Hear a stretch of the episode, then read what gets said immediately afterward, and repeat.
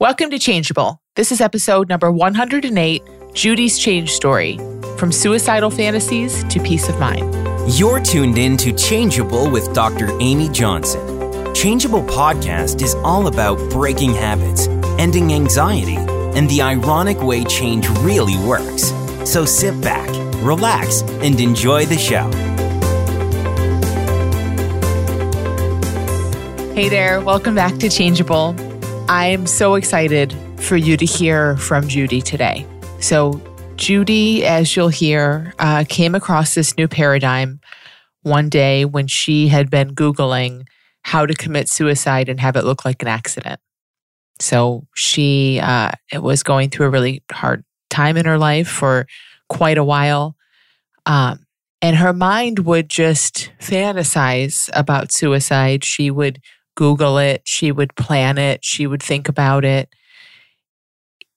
In those days, from that state of mind, it it just looked like the only way to get closer to home. Now, she might not have seen it that way at that time, but that's how she describes it now. Is it's like she was so far from home and her mind was trying everything it could see to try, which was quite limited because she had so much on her mind, to help her feel better.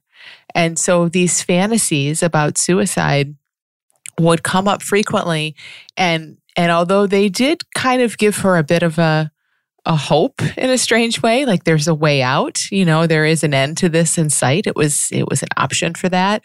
They also scared her, understandably, obviously, right? So she, she was upset that she had these thoughts and the whole thing looked very, very serious and very dire. And um, after she Googled that, she, uh, she came across some things that randomly kind of randomly in air quotes kind of came up on her YouTube feed, and it led her to some conversations about this understanding. So Judy's going to tell the story in our conversation. She tells it way better than I can, but I absolutely love how she shares the progression that she has gone through in terms of how these thoughts look to her, from serious and meaningful to them looking like just the way her mind has a temper tantrum, which is kind of somewhere in between. Not so serious, not so meaningful, but something like, oh, when my mind has a temper tantrum, when my mind's really upset, it talks about suicide. To now, these thoughts looking like, wow, isn't it amazing how much my mind had my back and was trying to help me in a horrible way, which thank God she never acted on. But But that's what's behind it all. And she sees that now, which I absolutely love. So Judy and I actually talked about almost three years ago for, um, I used to do this thing called the Freedom Series before the Little School of Big Change opened. And she was one of my interviews on the Freedom Series. And it, that was amazing. That was so good. We talked about a similar, this this issue basically, um, from what she saw a couple years ago. And what's been so fun for me in recording this new episode with Judy is how much has continued to lighten up and change for her just since then. So she actually reached out to me and said, I know we've had this conversation before, but since we've talked, like things just look and feel even more different and even lighter and better. And oh my gosh, like you won't get to see Judy's face on the podcast, but it's obvious. It's obvious. She looked like a different person to me. I mean, she's so joyful and you can hear it in her voice. There's just a joy and a lightness in there that that has grown over the last couple years and makes it kind of hard to believe that she felt as horrible as she did not all that long ago. So such a great story, so much hope. I just love what she's seen. So enjoy this conversation with Judy. Hi, Judy. Thanks so much for coming on Changeable. Oh, thank you for having me. Yeah, I'm really excited to talk. We spoke, um, we were just saying it's been a while, a few, two to three years ago um, for, I used to do this thing called the Freedom Series, and we spoke a little bit at that point. And I loved hearing from you recently. And it, gosh, I mean, it has just been a while. And, and knowing that your freedom has like continued to grow since then even. It sure has. Yeah. Yeah. It, it's so funny because I look back on that time and, and the difference even that I was so nervous before that talk last time. Mm-hmm. I'd been up half the night because I just couldn't sleep. And and today there's a lot of stuff going on in my life at the moment, but it's like, oh, well, it'll be what, what it will be. And yeah. Yeah. the freedom around that is just amazing. That's great. That's great. So, um, yeah, so tell us a little bit about kind of, uh, you've been around this conversation for quite a while, I know. Um, how, how long has it been, do you know? It was February two thousand sixteen. Okay. Yeah. And, and I just, just to have a really brief recap, I stumbled across the principles the day after I'd been Googling at three a.m. Well, actually the same day. I'd been Googling at three a.m. how to commit suicide so no one would know what happened. Wow. And I mean, I was just at rock bottom. I absolutely believed my family would be better off without me. And and it seemed like the only way I could stop my pain. And uh, yeah, at the time I thought I had a whole stack of reasons for being in the state that I was. And within the previous year, my mum had died of cancer, my dad now had cancer, and my daughter had a head injury. And then some people stabbed me in the back, and I just couldn't get past it. I was, all I thought about for literally weeks was, I just want to die, to the point where, you know, I'm Googling at three a.m. how can I do it so no one knows? Because I didn't want my family to ever think she didn't love me enough to stick around. And the next day, I was making myself work in the garden because, and I see now that that was my wisdom. As as hard as it was to get started, it was usually equally as hard to stop because I just want to do a bit more because I'd be starting to feel better. And it was my habit to listen to stuff as I worked. And whatever I'd selected, finished, and YouTube selected Michael Neal for me. And he was talking about this thing called the three principles, and I thought I knew a lot. I'd tried everything for my depression and anxiety, and and I'd never heard of that. So, and I was really angry actually at the time because it sounded like some sort of advertising, and I was quite skeptical. But I went away and, and researched it afterwards, and yeah, what's this thing I've never heard of? And and it changed my life so dramatically. I, I mean, I'd been in a state since Melissa's head injury where I'd lost about twelve kilograms. The weight had literally just fallen off because my anxiety was just so bad.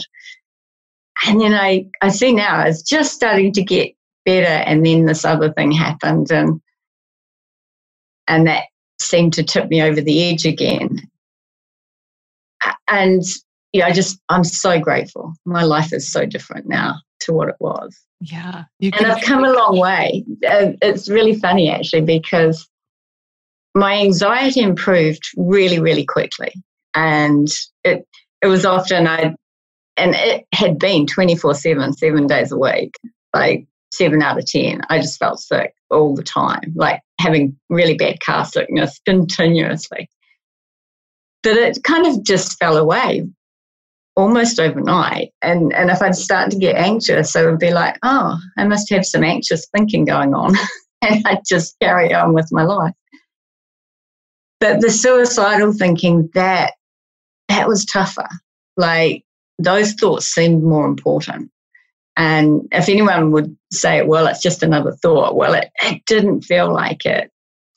I did quickly learn that it wasn't helpful to, you know, argue with the thoughts, or, you know, just ignore them as best I could, and and kind of wait to feel better. Um, but they still bothered me. And it bothered me that, I think it was for about a year after I'd been Googling at three a.m., I kept getting ideas come up in my head. You could do this, or you could do that. And, and sometimes I felt like I was being tortured by my thinking. Um, and the really and the reason I contacted you was because I'd seen something really fresh about that at the time, and and interestingly, since I've seen that, I don't think I've had another suicidal thought. And and what I saw was that that was kind of my way to it, it was Judy's way of almost like having a tantrum. Yeah, if if Judy, if things weren't going how Judy wanted, the suicidal thoughts would come.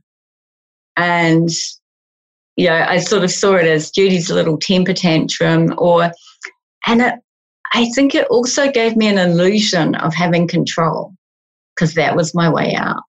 And I, I would go off into fantasy land and imagine that I would do it. I could imagine, yeah, I even would imagine my funeral, and I'd imagine, you know, railing at the people that weren't standing by me in life as I thought, but yeah, they'd be sad when I died, and I'd be imagine shouting at them, well, where were you?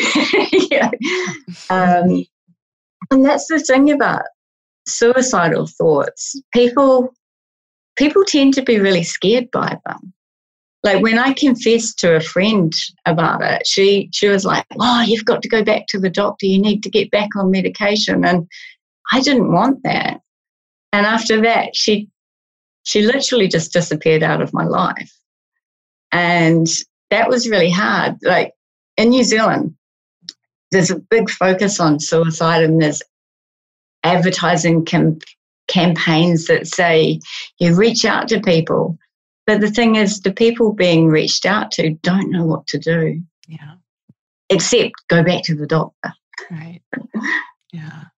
That's amazing. I love um, that it, you're so right. I mean, of course it catches our attention, and we're afraid of it on some level. And it's designed to catch our attention, these big, dramatic, really scary thoughts. Like it's a good thing that they get our attention in a sense. But how did you come to see it as... It, as if you can answer that question, you probably can. But even, you know, it's just amazing though that you came to see it as, oh, that's just my mind having a temper tantrum, you know. And and I really love, really love the piece in there where you recognize that that's your mind strategizing to help you. It's like when life gets really, really hard, your mind says, "Hey, I know, I can help you." And and it's, you know, it's suicide, but it's like, look at the helpfulness, the, you know, look at the wisdom in that. Truly, it's a mind just trying to help you. Yeah, yeah. It, it's so funny because as you were asking, I'm like, well, all of my good insights come when I'm mucking out the horses. And that's where I was that day. You know, the mind gets quiet. The, the task is... You don't have to think about it a lot. And and it's not that I was analysing to find, you know, it, it just occurred to me, as as all insights do, you know, yeah. that I guess it's a combination of all sorts of different things that you, um, your mind just sort of wanders, and that's what it came up with. And, I mean, I hadn't been bothered by my suicide thoughts before that. I'd seen the the really random nature of them. Um, one day I was driving out to feed the horses, and my my birthday was coming up in a few weeks, and I suddenly had the thought, I know, your birthday present to yourself could be to commit suicide. And at the time it was like, whoa, where did that come from? I yeah. didn't even know yeah. I was in a bad mood, in a low mood. You know, it just appeared. and And and I was joking about it afterwards with someone, and he's like, wow, you're really creative, aren't you? And so from that point on, I saw my suicidal thinking in a completely different way. It didn't bother me as much, and I certainly knew don't argue with it, because that's just adding more thinking to thinking. Yeah. It's only going to take you in the wrong direction, not, you know, it, it's only going to make things worse. But But I still, I kind of didn't like that I would have them. Um, and as they say, what you resist persists. Yeah. And, you know, and it, and, it, and it sometimes would annoy me when other people would be a little bit dismissive of, you know, it's just another thought. And it seemed way more important than that. Mm-hmm. Although, of course, it is just another thought. Yeah. It's just... um. It is just so helpful, I think, for people to hear you say how, you know, our mind's always trying to help us out of suffering. and all, and and that's like to see it in that way with that level of simplicity. Like, it, you know, again, doesn't mean it isn't scary at times and all of that, and that sometimes it's not a thing to take really seriously or, you know, to to look at. It's ultimately it makes so much sense that you your mind just kind of saw that as a way out of suffering. In in many ways, in that it's no different than someone whose mind says, oh, like mine did for years, oh, you can just go eat like all the ice cream in the house. That'll fix it. Of course, it's not going to fix anything. It's not as final as suicide, but you know, but it's the same process. Or, oh, you can just go have an affair, or you can just go, you know, drink until you fall asleep, or whatever people's minds tell them. It's always that way to just help us get closer to home. And it sounds crazy in a sense, but we know that that's the truth of this. Like, this suicide thought was just your mind. And I think it is all the time for everyone. It's just our mind trying to strategize of like, wow, how can you feel closer to home? Yeah. Yeah. And without understanding, it's scary. Yeah. But when you understand that that's what's going on, it becomes what Bill Pettit talks about, the yeah the rumble strips on the side of the light, road. Yeah, yeah. If, uh, you know, for those couple of years before this freedom, it was kind of like, oh wow, you're you're thinking must be pretty stirred up if you're having these kind of thoughts, and you can't unknow that. You yeah. you just can't, and it, of course it comes with massive feelings.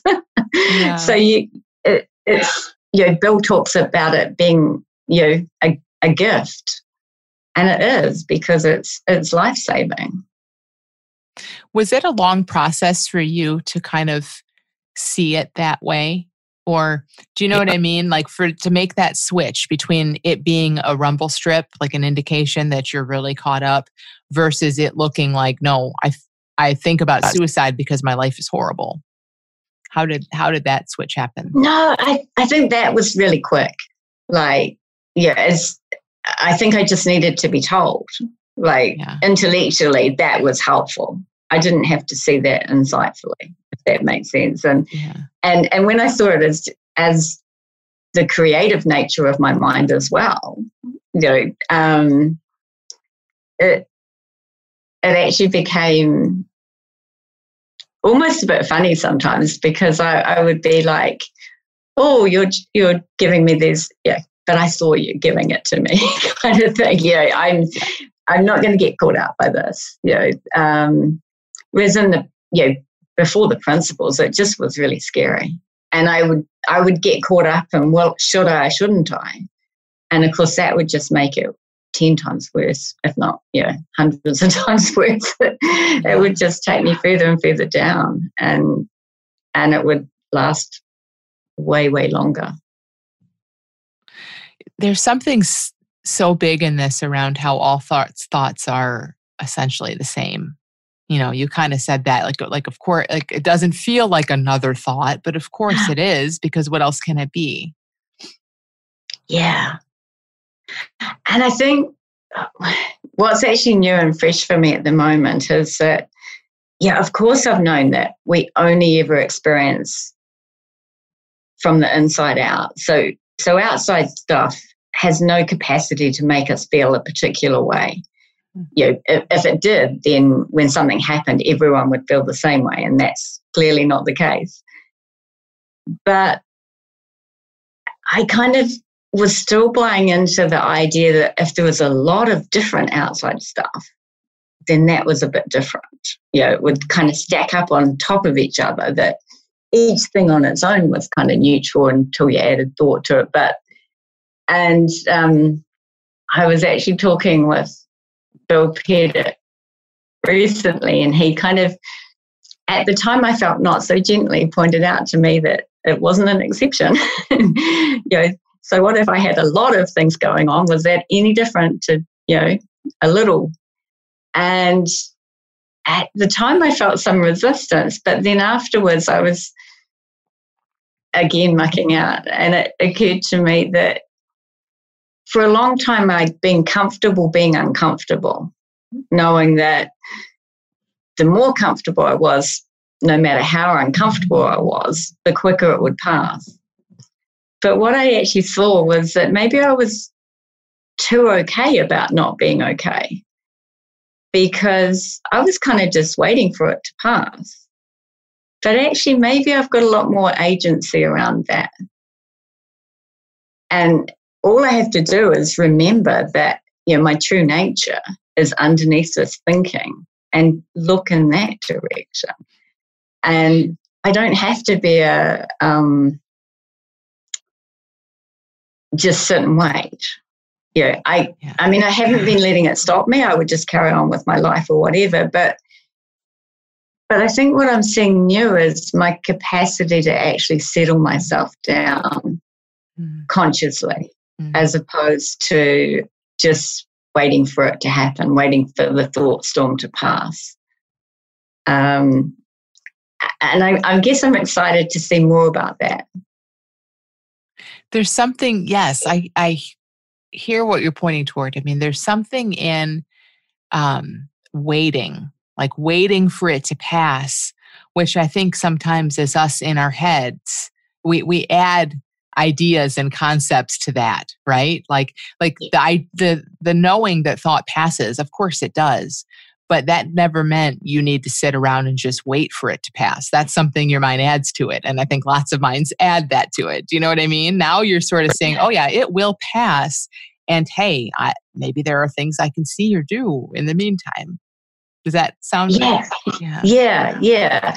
I, I mean, I always had, I never lost sight of the, the hope that I could have a fresh thought in any moment and feel completely different. Mm-hmm. Even when I would be caught up and feeling really bad, I, I still would have that, because you kind of can't unforget that. Yeah. Um, that doesn't make sense, I think. You can't forget that. Yeah. But I, I just feel like, actually, we do it all the time. You know, if, I, if I'm in conversation with you, if I suddenly have the thought, oh, I forgot to buy the milk, I'm not going to hold on to that. I'm just going to, you know, I don't want you. Go away. Yeah, and we refocus on what we're focused on. And And I think when we get stuck, it's, it's usually because we're we're stuck on really unhelpful questions often. Mm-hmm. You know, we, and I think that's something, actually I've been talking with Anne Coolis recently, and she's all about asking yourself powerful questions. And and I've been actually playing with that a little bit in terms of, I, I can see my tendency to see all the negative stuff. So So I'm kind of saying to myself, I wonder how Judy's going to notice herself having fun today. And just just throwing it out there and seeing what occurs to me. Like, oh, I love that. And and it it's just fun playing. It's, yeah. You know, it, it's and you might think, oh, well, that's a bit techniquey or whatever, but but it's actually kind of fun. Coming up with the questions and throwing and throwing it out there and just seeing what, what comes back. Oh, I love that. Yes, I love it. Because it isn't, it isn't, you know, needing anything from it. It sounds, the way you talk about it right now is it just sounds like you're just in this creative dance with mind, you know, and you're open to, hey, what shows up and let's play with that. Well, I'd seen the power of it the opposite way. You know, when I was Googling how to commit suicide, yeah, and you know, for the following year or even longer, I was getting all these ideas. Yeah, yeah. Why not ask a way more powerful question? You know, a different, way more powerful questions, and, and then see what comes. Like that. That's a nice direction to be looking in. Exactly. I love. Yes, because that's what happens, right? Wherever we, wherever we're sort of looking, we get so much. It's like we set our, the people use the antenna metaphor a lot, right? Like your antenna is kind of up. Your antenna was up for how can I commit suicide and have it look like an accident. And, and so you just get stuff. You get stuff that's attracted to that and your antenna picks it up.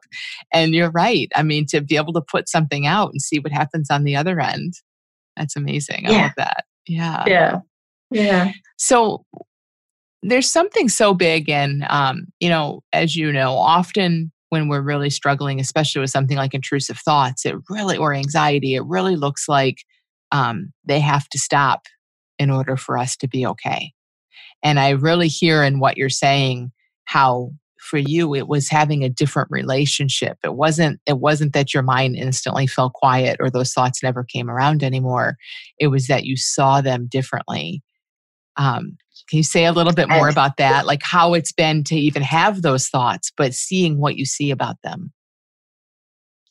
Yeah, it's, I, I love, I think it's Linda Pransky has an expression, something like, you can have your experience without your experience having you. Mm. And I think that describes it really well. It's, it's almost like you're, you're sitting back watching, oh, look what's going on today. And there's a lightness around that. It it doesn't feel, it doesn't feel so heavy. It, it it doesn't feel so personal. It's just happening. And and I, it's, you know, I've heard people refer to it as like that ticker tape at the bottom of the news. It's kind of going on, but you you just don't have to take any notice of it. And sometimes you will, and that's okay too. And it just became, it just became really okay no matter what was going on.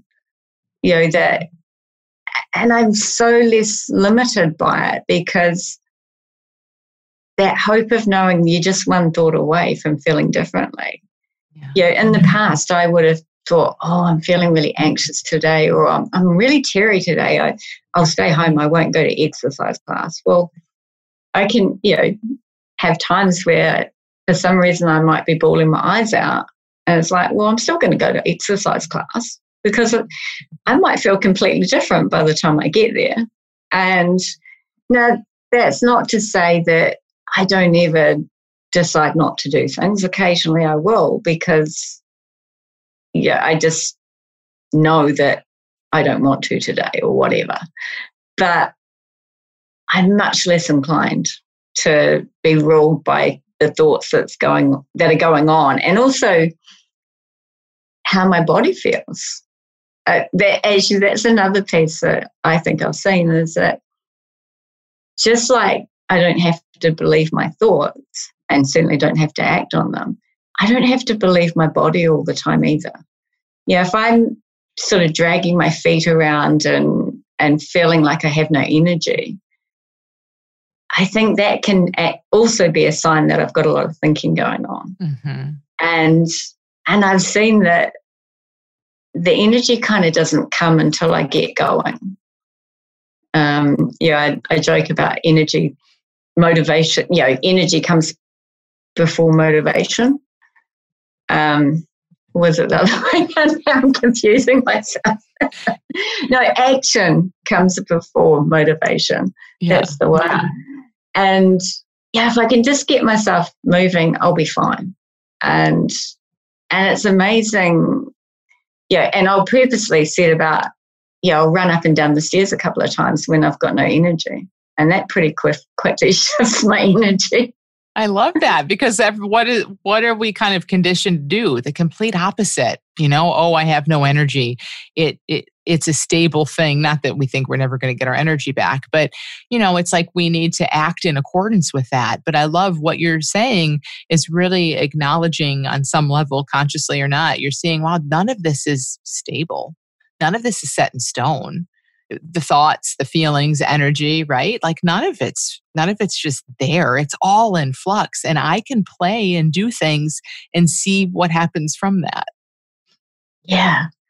I, I was so lucky because I saw it really deeply after Melissa had her head injury, because I suddenly had an extra four hours work a day, you know, feeding, mucking out the horses and trying to do work with them. And, and, At the time, I'd be, I was so down. I'd, you know, I'd often be going around. It was like wading through mud. And, you know, because I'd had so much thinking, I'm old. Yeah, this is hard work. I shouldn't have to be doing this. This is Melissa's job.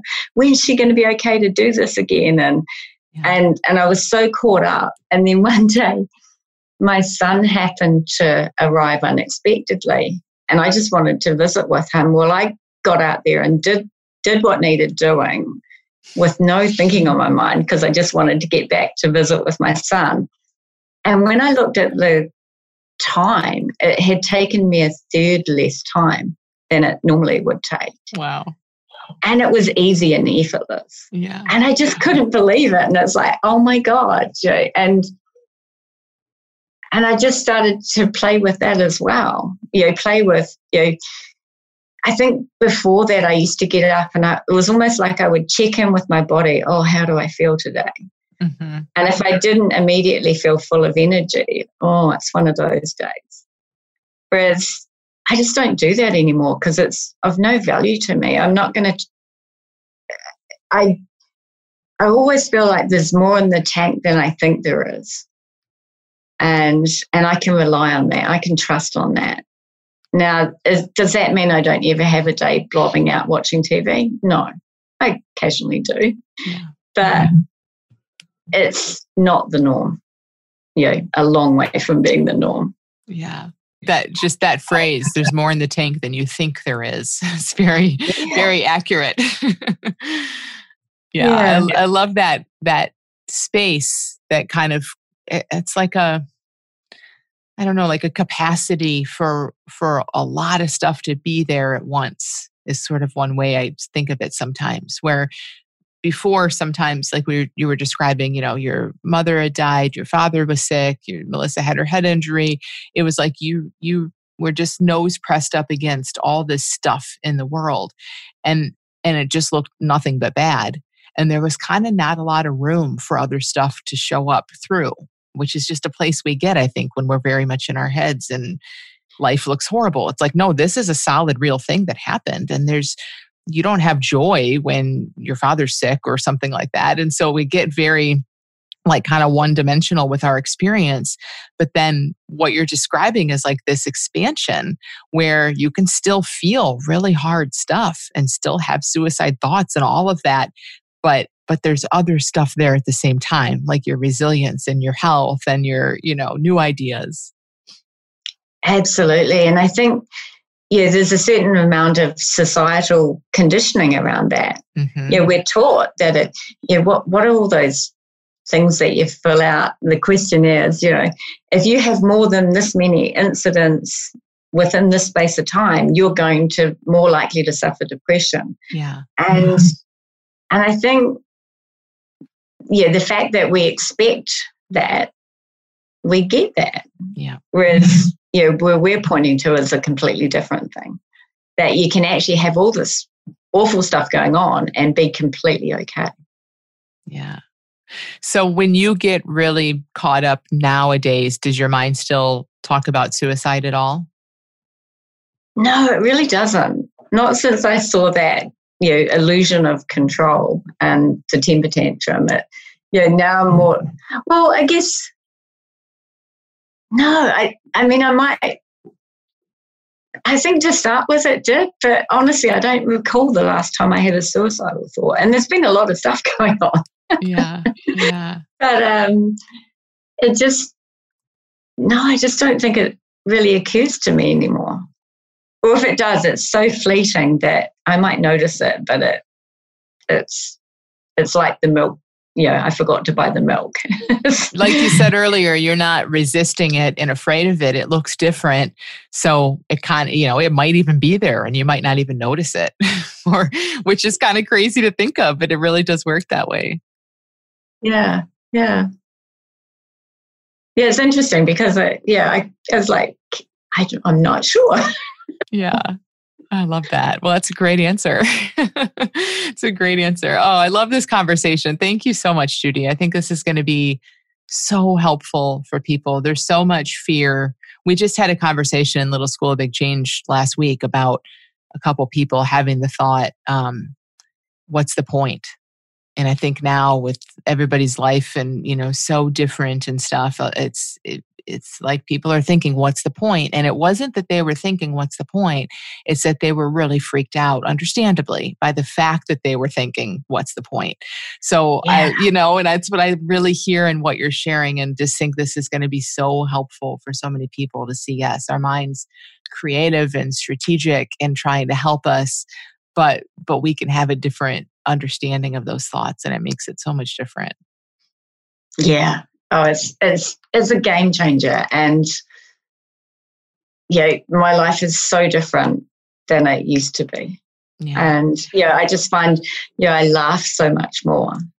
Yeah, whereas I was always so serious and trying so hard, and and just really suffering a lot of the time inside, even if it wasn't visible on the outside. Yeah, it seemed like I was had success. I had a nice house and, you know, the the trappings of success, et cetera. But I was just really unhappy a lot of the time, and that led to me behaving quite badly at times. You know, I'm irritable, and it's not a nice way to be. Oh, I can see the difference in you for sure, and yeah, it's beautiful. I'm so so grateful for all that you've seen and just the change you've had, and um, yeah, and thank you so much for sharing it with us.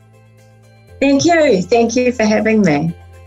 The Little School of Big Change six-week course begins September twenty-eighth. Every time I run this six-week course, it's absolutely amazing. Every time seems better than the last. It blows me away. But I really feel like this time, this September twenty-eighth, twenty twenty, is going to be extra special given all the change that everyone in the world, literally the whole world, is going through right now. We're all navigating huge change. And there's no better, easier, more natural way to do that than to see that who we are is designed to change. It's only our mind and believing our mind that we have a hard time with all of this. So you were built for this. You were built for change. And you really can start to live into that more and more. So whether you've turned to old habits and coping mechanisms during this time, or the uncertainty is getting to you, or health anxiety, or the social isolation piece, whatever it is, there's no better time to consider spending this time with us in this amazing, incredible, loving community that can help you see a much better way.